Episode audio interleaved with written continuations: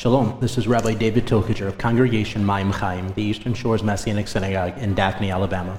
I want to thank you for taking the time to listen to this podcast of our message from Shabbat service. We pray it is a blessing to you and that you see the beauty and light of Yeshua Meshichenu, Yeshua, our Messiah, in every word you hear. Amen. Avarachamim, Father of mercies, we worship you, we love you, and we adore you. Father, I pray that as we open up your word today, that you will speak boldly into our hearts and our lives that it will be your word spoken, spoken, your heart received, that nothing in me will be involved except that which you've ordained specifically for this pro, uh, purpose, specifically for this process. Father, I pray that you will move mightily and powerfully in our hearts and our lives, that you will speak into our hearts and our lives, that we will leave this place changed and prepared to uh, encounter the world around us transformed and ready to share the Basor, the good news of Yeshua Mashiach, with all those that you put in our place. B'Shem Yeshua Meshachenu. In the name of Yeshua, our Messiah, we pray. And everyone says, Amen. If you have your scriptures today, go and open up to Exodus chapter 21, beginning of verse 1. This is the beginning of our Parsha. This week's Parsha is Parsha Mishpatim. Uh, the root word is actually similar to the root for judges, uh, but in particular, this is the ordinances uh, uh that are given to Israel. There's 613 commandments in the Torah, approximately 53 of those are given in this parsha alone. Um, so there, in terms of any of the, the parshot throughout Scripture, this has a large percentage of the 613 in one parsha. It's rather impressive to see. But if you read this parsha, you'll realize that an overwhelming majority of the commandments in this parsha are common sense. Uh, and so it's, it's really interesting as we look through this and we see how so often believers are kind of standoffish from the commandments of the Torah as though it's a bad thing, but the reality is, is we're already living those commandments out for the most part because it's common sense.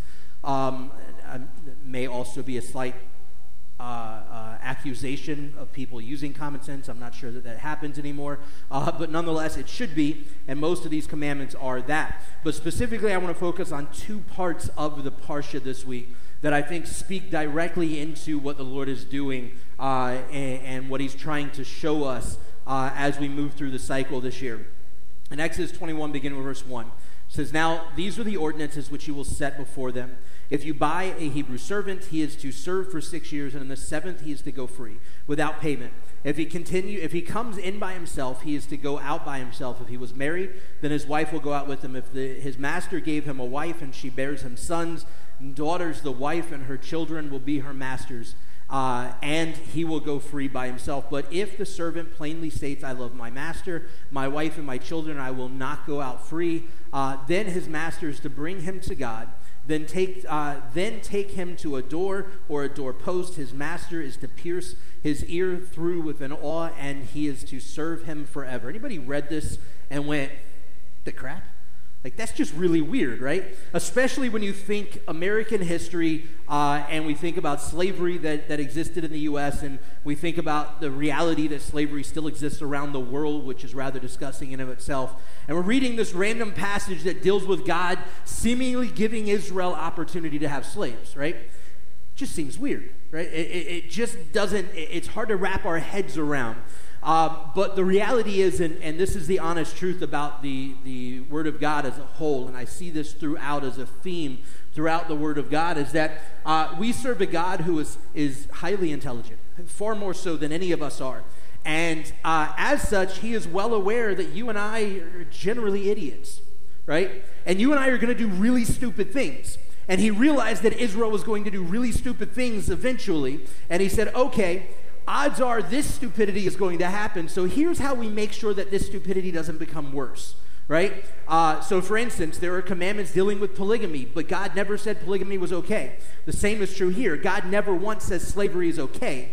He just says, Look, I recognize you're idiots and you're going to do stupid stuff. And because of that, here's how you can make sure that your stupidity doesn't become worse and it doesn't become a sin upon the, the people of Israel as a whole. And so as we look at this, we recognize that this is also not only that, but this is also a really uh, uh, powerful reality because in Israel, and, and, and, what we read about here is Israel's preparing to go into the promised land, and these, this particular section of commandments deals specifically with when they enter uh, the promised land, is that this isn't speaking of slavery in the sense of what we think of in American history.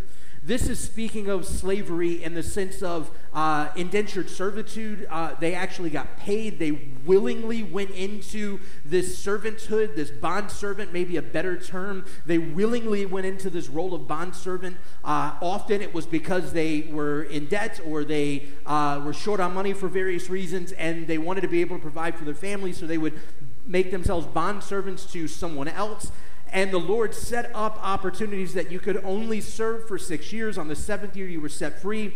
And the amount of service and the amount of pay that you would get for that service would be based upon how many years were left of service available in that seven year cycle. Because it's not like you come in today and you spend six years on the seventh year, you get free, and everybody just depends on when they come in. It's a set seven year cycle, the Shemitah cycle, every single uh, uh, year and throughout this series. And so the entire nation of Israel falls in line with this. So if you come in on first day of first year, you work for six straight years on the seventh year set free. If you come in on the first day of the sixth year, you work for one year, and the seventh year you're set free.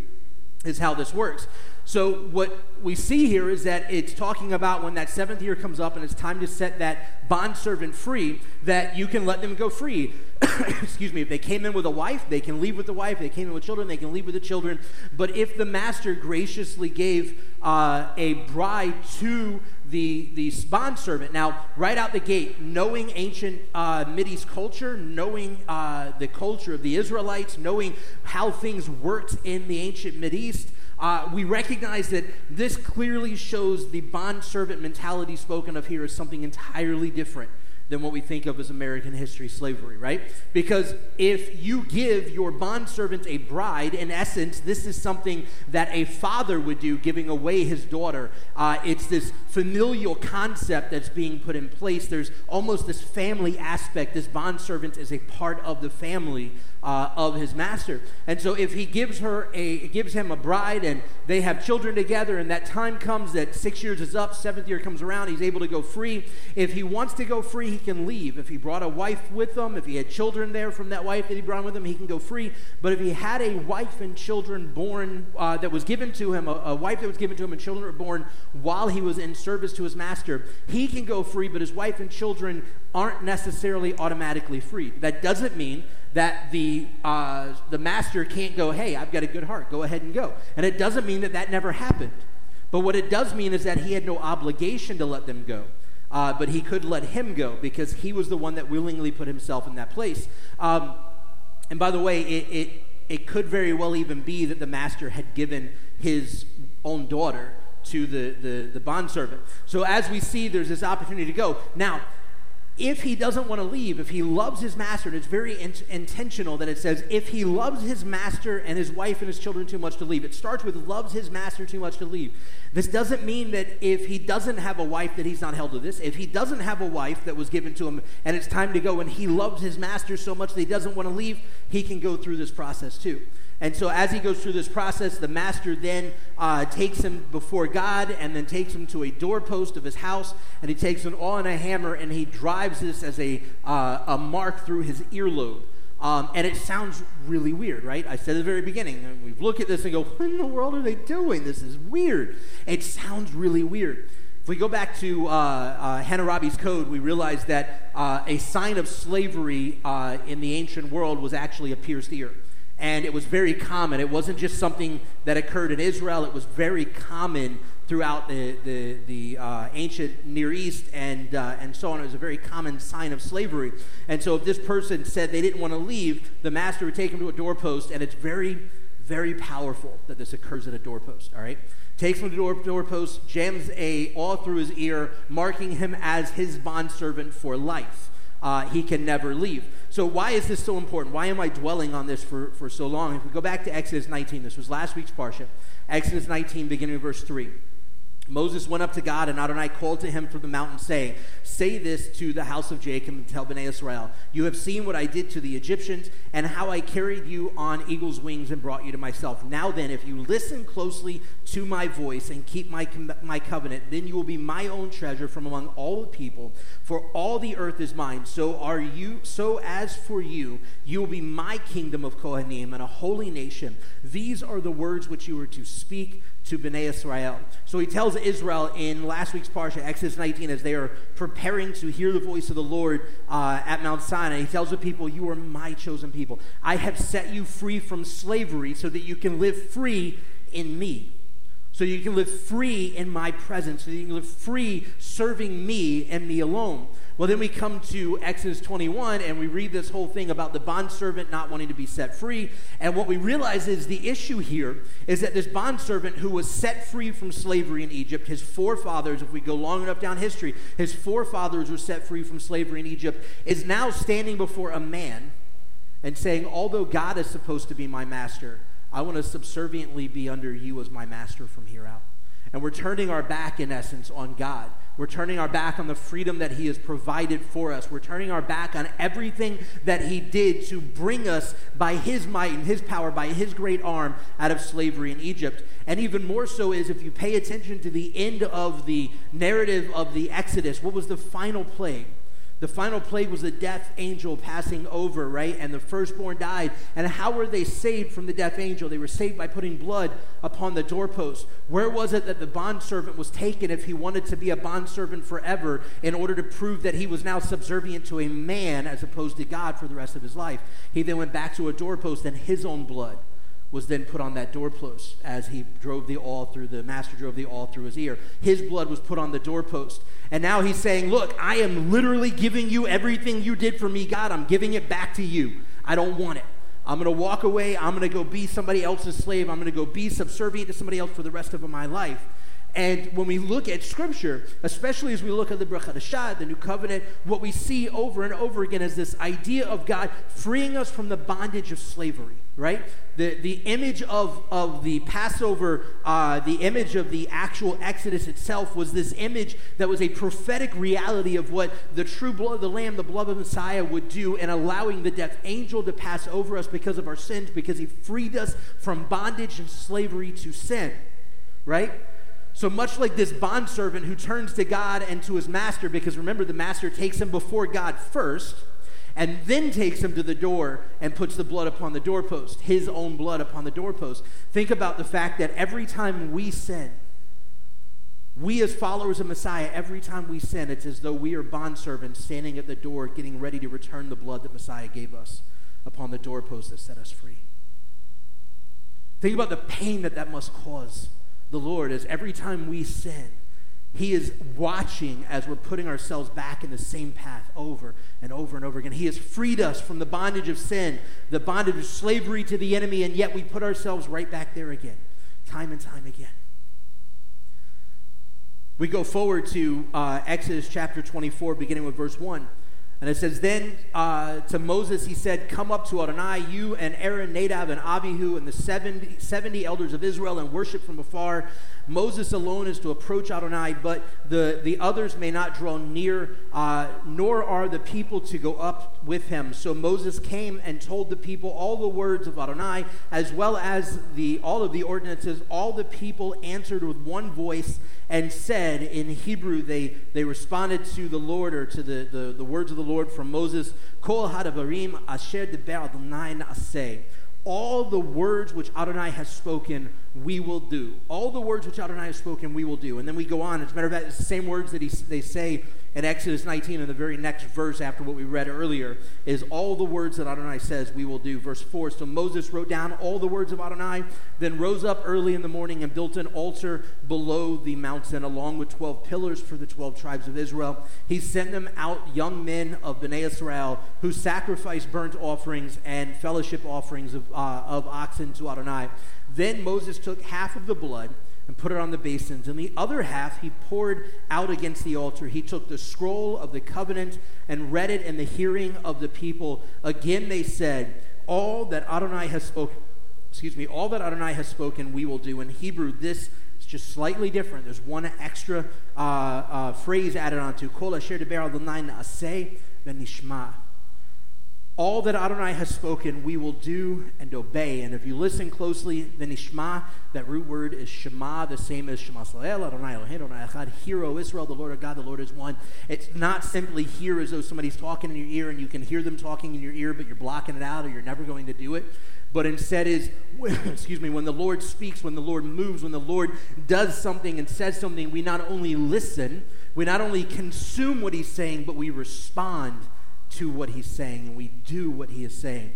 And so they say, All that Adonai has spoken, we will do and obey. Then, verse 8 Then Moses took the blood, sprinkled it on the people, and said, Behold, the blood of the covenant which Adonai has cut with you, an agreement with all these. In agreement with all these words. Uh, and so what we see is that Israel hears the, you know, they've now told Moses, and by the way, we recognize the Torah is not necessarily laid out chronologically for us, all right? So tradition tells us that it's most likely this particular section that we're reading in chapter 24 of Exodus uh, actually occurred before the Sinai experience. That this is when it says in Exodus 19 that he uh, they separated and he made sacrifice and so on. That this is that actual account of how that all played out and that Israel said everything the Lord says we will do and then he goes up or and then the, the voice of the Lord speaks. So it's not necessarily written chronologically in the Torah. Some of this stuff is kind of bounced around and piecemeal together, but it's it's thematic. The reason it is in the order that it is is thematic. It's to bring us to a greater picture, uh, that of Messiah Yeshua. And so as we see here, it's really interesting that when the Lord speaks through Moses and the Lord speaks to Israel, Israel's response is, Everything you say, we will do and we will listen. Everything you say, we will do and we will obey. And it's interesting because in the what's often called the Old Covenant, all right, and we recognize clear and well that there's no old versus new. There's the covenants of God, which He has renewed time and time again, including in the Hadashah, the renewed covenant, the new covenant, what is often known as the New Testament. When we look at this section, when we look at the Sinai covenant being given to Israel, this is Israel in its most human form right? This is the first generation of Israel who truly, as we can see laid out in their journey in the wilderness, has next to zero legitimate faith in the promises of God and in the hand of God. Right? Over and over and over again, they turn their back on him, they reject him. Over and over and over again, they grumble and complain against him. Even in the midst of great miracles that he is doing for them, they grumble and they complain. It's not until we get to the second generation that we witness a people of faith in the true promises of Adonai and in the hand of Adonai and the protection of Adonai. So these words are being spoken to the first generation, who, in its very literal sense, is a prophetic reminder, if you would, of the old man right? We as believers, we are walking or should be walking in this idea of this new man and the Holy Spirit and the renewal of the blood of, of Messiah. And there was the old man, right? The old man was still indebted in slavery to the enemy and to sin. And then there's the new man. So this is the old man, if you would, of Israel that is standing at the base of Mount Sinai. And they hear the voice of the Lord. They hear Moses speaking the commandments to them, and they say, Everything you say, we will do. And then everything you say, we will do and we will uh, listen or we will, we will hear, we will respond, we will obey is the concept that's used there in that word Shema. And so what we see is Israel's reaction to the covenant at Sinai is to physically do, so on the external, to do, and then to Shema or listen, to, to have a heart response, an intentional response to it. Israel's response is one of fleshly obedience and action, not necessarily one of a spiritual obedience and action. Whereas in the Brit Hadashah, the reaction that we see to this renewed or this new covenant, as we look through, for instance, Matthew 5, and we look at the uh, Yeshua's uh, teaching that if you've, uh, you've heard it said it's a sin to commit adultery, but let's say if you've been lusted in your heart, you've already committed that sin. You've heard it said it's a sin to commit uh, uh, murder, but if you've been hated in your heart, you've already committed that sin all of those, all four of those issues were already dealt with in the Torah. These aren't anything new. It's not like he's coming up with some grand teaching that's out of nowhere. He's just correcting our lens, our perspective of how we look at the Torah. And so he's saying for every external, there's an internal. If you let me handle the internal, the external won't be a problem. So Israel at the base of Mount Sinai is responding solely in the external. They're saying, everything you say we will do, and then we will listen. Right? Whereas with the new covenant, with the Brit the renewed covenant, it's a flip, as Yeshua calls us to. Instead of do and then listen, he calls us to listen and then do. So it's a spiritual response to what, or a physical response to a spiritual reality right? We see this work that God has done. We see the, the, the blood of the Lamb poured out for us. Notice that in both cases, right? We're talking here at Sinai, there was blood poured out. The sprinkling of the blood of the covenant was put upon Israel. As a matter of fact, he uses very similar words to that that Yeshua uses at the uh, his final Passover Seder, his final Pesach Seder, when he holds up the cup and says, This is the blood of my covenant, which is poured out for you. Very similar wording is what Moses is using here in this passage as he says, Behold the blood of the covenant which Adonai has cut with you in agreement with all these words and the blood is sprinkled upon the nation of Israel, and they are brought into the covenant by blood. In the same sense that we, as believers in Messiah, are brought into the covenant of salvation by blood. Their response was one of physical first, and then maybe at some point spiritual.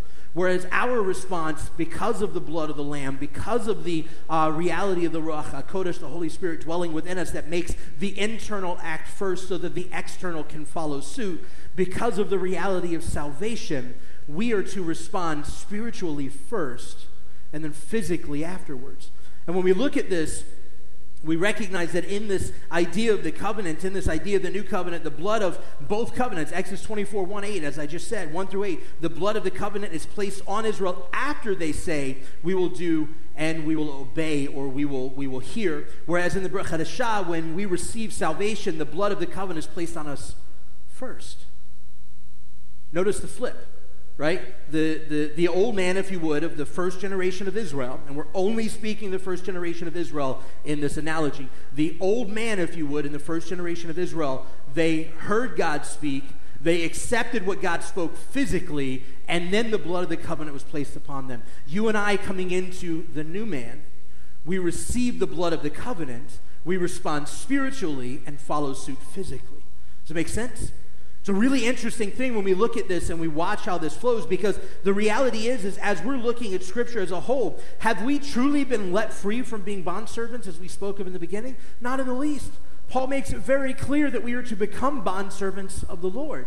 He says over and over again that he was a slave to Messiah, and you and I are as much the same. We are to be slaves to Messiah. We are to be bondservants of the Lord. If we go forward to Matthew chapter 15, beginning of verse 1 says then some pharisees and torah scholars came to yeshua from jerusalem. They said why do your disciples transgress the traditions of the elders? For they do not do the ritual hand washing when they eat bread. Notice they're approaching yeshua with a physical response not a spiritual right? The hand washing is solely physical. Not a bad thing. Yeshua never says it's a bad thing right? As a matter of fact, uh, I wholeheartedly believe that Yeshua and his Talmidim, his disciples, did in fact go through what we call today Netilat Yadayim, the hand washing uh, that is done before we eat. I have no doubt in my mind that on a general basis they went through this.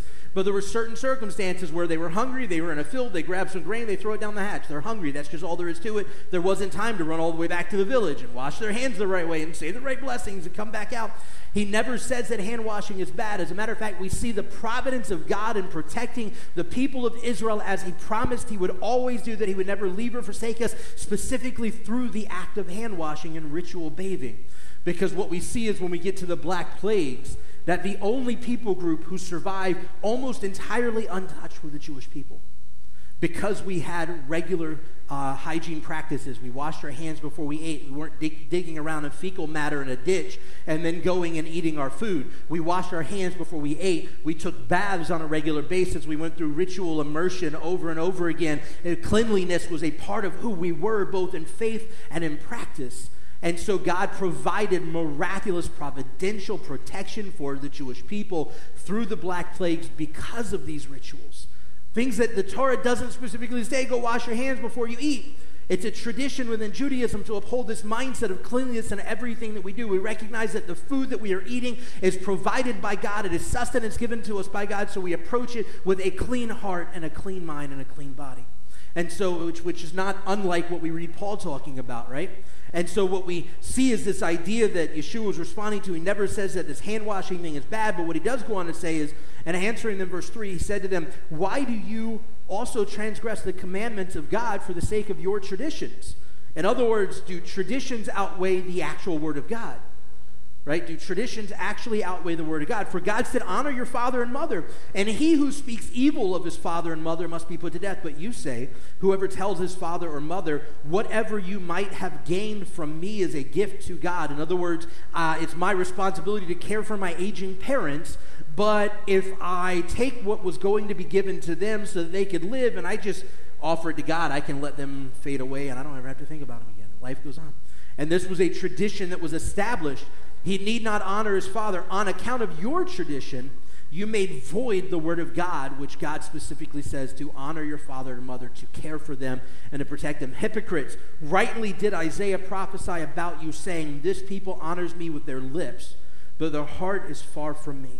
And in vain they worship me, teaching as doctrines the commandments of men. By the way, this is not something that is singularly uniformed only to the Jewish people. The church does the same thing. And that's just the reality about it. Uh, there are churches that believe wholeheartedly that if you don't speak in tongues, you're not really saved or you're not really filled with the Ruach HaKodesh, the Holy Spirit. And you know what? I wholeheartedly believe in the, the, the working of the Spirit of God. I wrote a book about it. I'm all for it. But I also think that there's order in the way that God does things. And He specifically tells us not all will do this, some will do this. Not all will do this, some will do this. And we can't take the Word of God out of context and make it say whatever we want. It doesn't work that way. And the same is true here. We have the same issue with people uh, who, you know, there, there, there are uh, denominational splits that have existed that have developed hatred between these denominations over how often the, the Eucharist or communion or whatever you want to call it, which, by the way, isn't in the Word of God at all. As a matter of fact, when those words were given, do this and remember to me, it was a Passover Seder. It wasn't the Eucharist or communion. But there are denominational splits over how often to administer communion. And these denominations hate each other and will say, hey, those guys aren't really believers because they do it too much, or those guys aren't really believers because they don't do it enough. We do the same thing in the body of Messiah today that the Pharisees were being accused of by Yeshua. We elevate the traditions of man, the commandments of man, over the Word of God. We elevate doctrines over the commandments of God. This people honors me with their lips. Everything you say, we will do, but their heart is far from me. And Shema, hear and respond. And in vain they worship me, teaching his doctrines, the commandments of men. We go forward to Hebrews 9, chapter 15, uh, I mean, Hebrews chapter 9, verse 15. Um, and he says, uh, For this reason, he is the mediator of a new covenant, in order that those called may receive the promised eternal inheritance. Such, as, uh, such a death has taken place that redeems from them from violations under the first covenant, for which there is a covenant. The death uh, of the one who made it must be established. For a covenant is secured upon the basis of dead bodies, since it has no strength, as long as the one who made it lives. That is why not even the first covenant was inaugurated without blood. For when every commandment has been spoken by Moses to all the people according to the Torah, he took the blood of the calves and goats with water and scarlet wool and hyssop and sprinkled both the book itself and all the people. He said, This is the blood of the covenant which God commanded you. And in the same way, he sprinkled the tabernacle, all the vessels in the ministry with, his, with the blood. And nearly everything is purified in blood according to the Torah. And apart from the shedding of blood, there is no forgiveness. Therefore, it was necessary for the replicas of these heavenly things to be purified with these sacrifices, but the heavenly things themselves with better sacrifices than this than these. For Messiah did not enter the holies made by with hands, counterparts of the true things, but into heaven itself now to appear in God's presence on our behalf. And he did not offer himself again and again as the Kohen Gadol enters into the Holy of Holies year after year with blood that is not his own, for then he would have needed to suffer again and again from the foundations of the world. But as it is, he has been revealed once and for all at the close of the ages to put away sin by the sacrifice of himself. And just as it is appointed for men to die uh, to die once, and after this judgment, so also Messiah was offered once to bear the sins of many. He will appear a second time apart from sin to those eagerly awaiting him for salvation. Think about that. He didn't go into the tabernacle of the temple in heaven in order to offer his life again and again and again and again and again. So, why do we so often, rather than hearing first and responding spiritually into the physical. Why do we so often do first and then respond in the spiritual?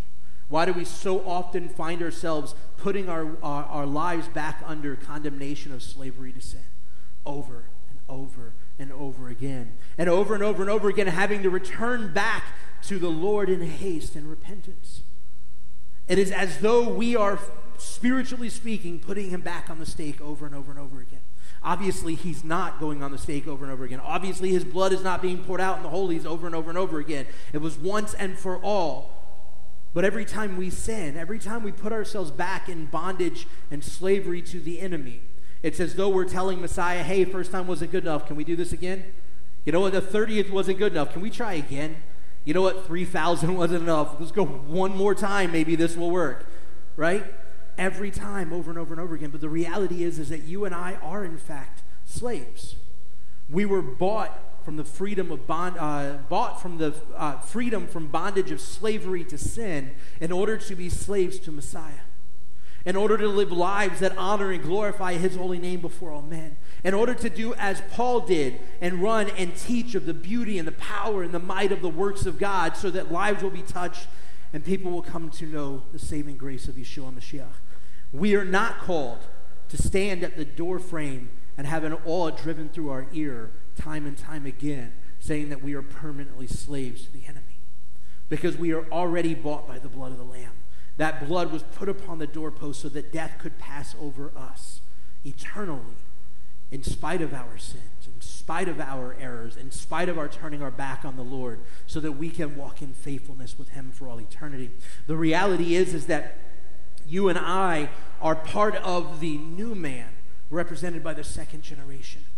We are the new man who are not simply acting out of uh, phys- the physical reality and hearing what God is saying and responding that we will do without actually sensing and listening and responding from that idea of Shema, a, a, a hear with response and action, but instead we are part of that second generation. We are part of that new man who responds first in the spiritual.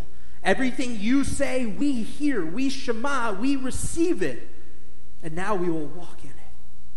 We will allow you, Lord, to handle the internal so the external never falls short.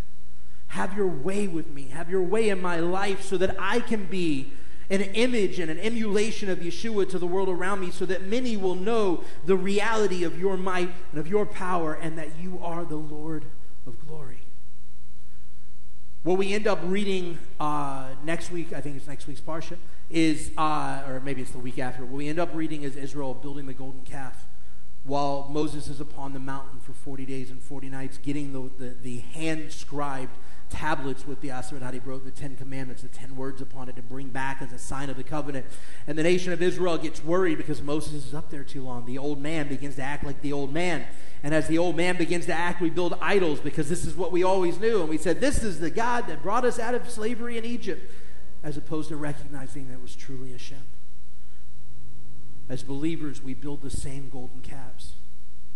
We make the same exact mistakes as opposed to recognizing the blood of the covenant that has now been sprinkled on us, making us a new man, is a greater covenant, a greater blood of covenant than Israel experienced at Sinai.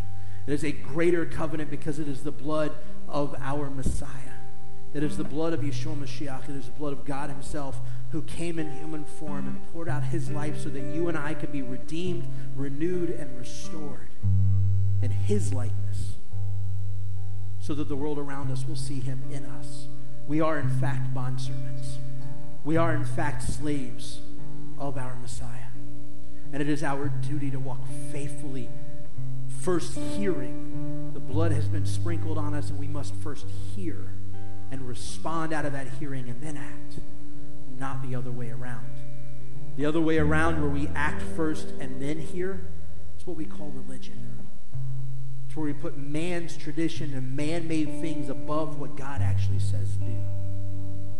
And we equate it to the Word of God, and as long as we do these things, we're okay. But the reality is, is far too often we live in that religious mindset. We're really ugly on the inside. And there's no new man on the inside. We may try to present a new man on the outside, but there's no new man on the inside. Because we're so worried about trying to earn something that was freely given.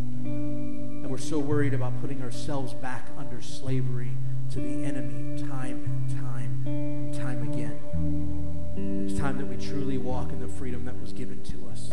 It's time that we stop walking with wounds and scars in our ears and recognize that the only scars that we need to focus on are the scars in the arms and legs of Messiah. Because that is what brought us freedom from the enemy.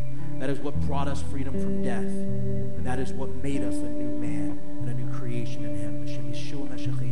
Father, we worship you, Lord. We thank you that you are a gracious God who continues to reveal the picture of what you are doing and have done for your creation and for your people over and over and over again, not just through the word, but through history as a whole. Father, we thank you that you remind us every single day of your love and your care for us. And Lord, I ask you that as we leave this place today, that we will leave here with a bit of your thought and your heart upon us that we can focus on what you have put before us that we can we can process and consume it that we can digest it and that we can leave here transformed and ready to encounter the world around us recognizing that we are a new man bought by the blood of a better covenant and walking freely in the uh, freedom given to us from the enemy from death and from sin in the name of Yeshua our Messiah, we pray. And everyone says, Amen.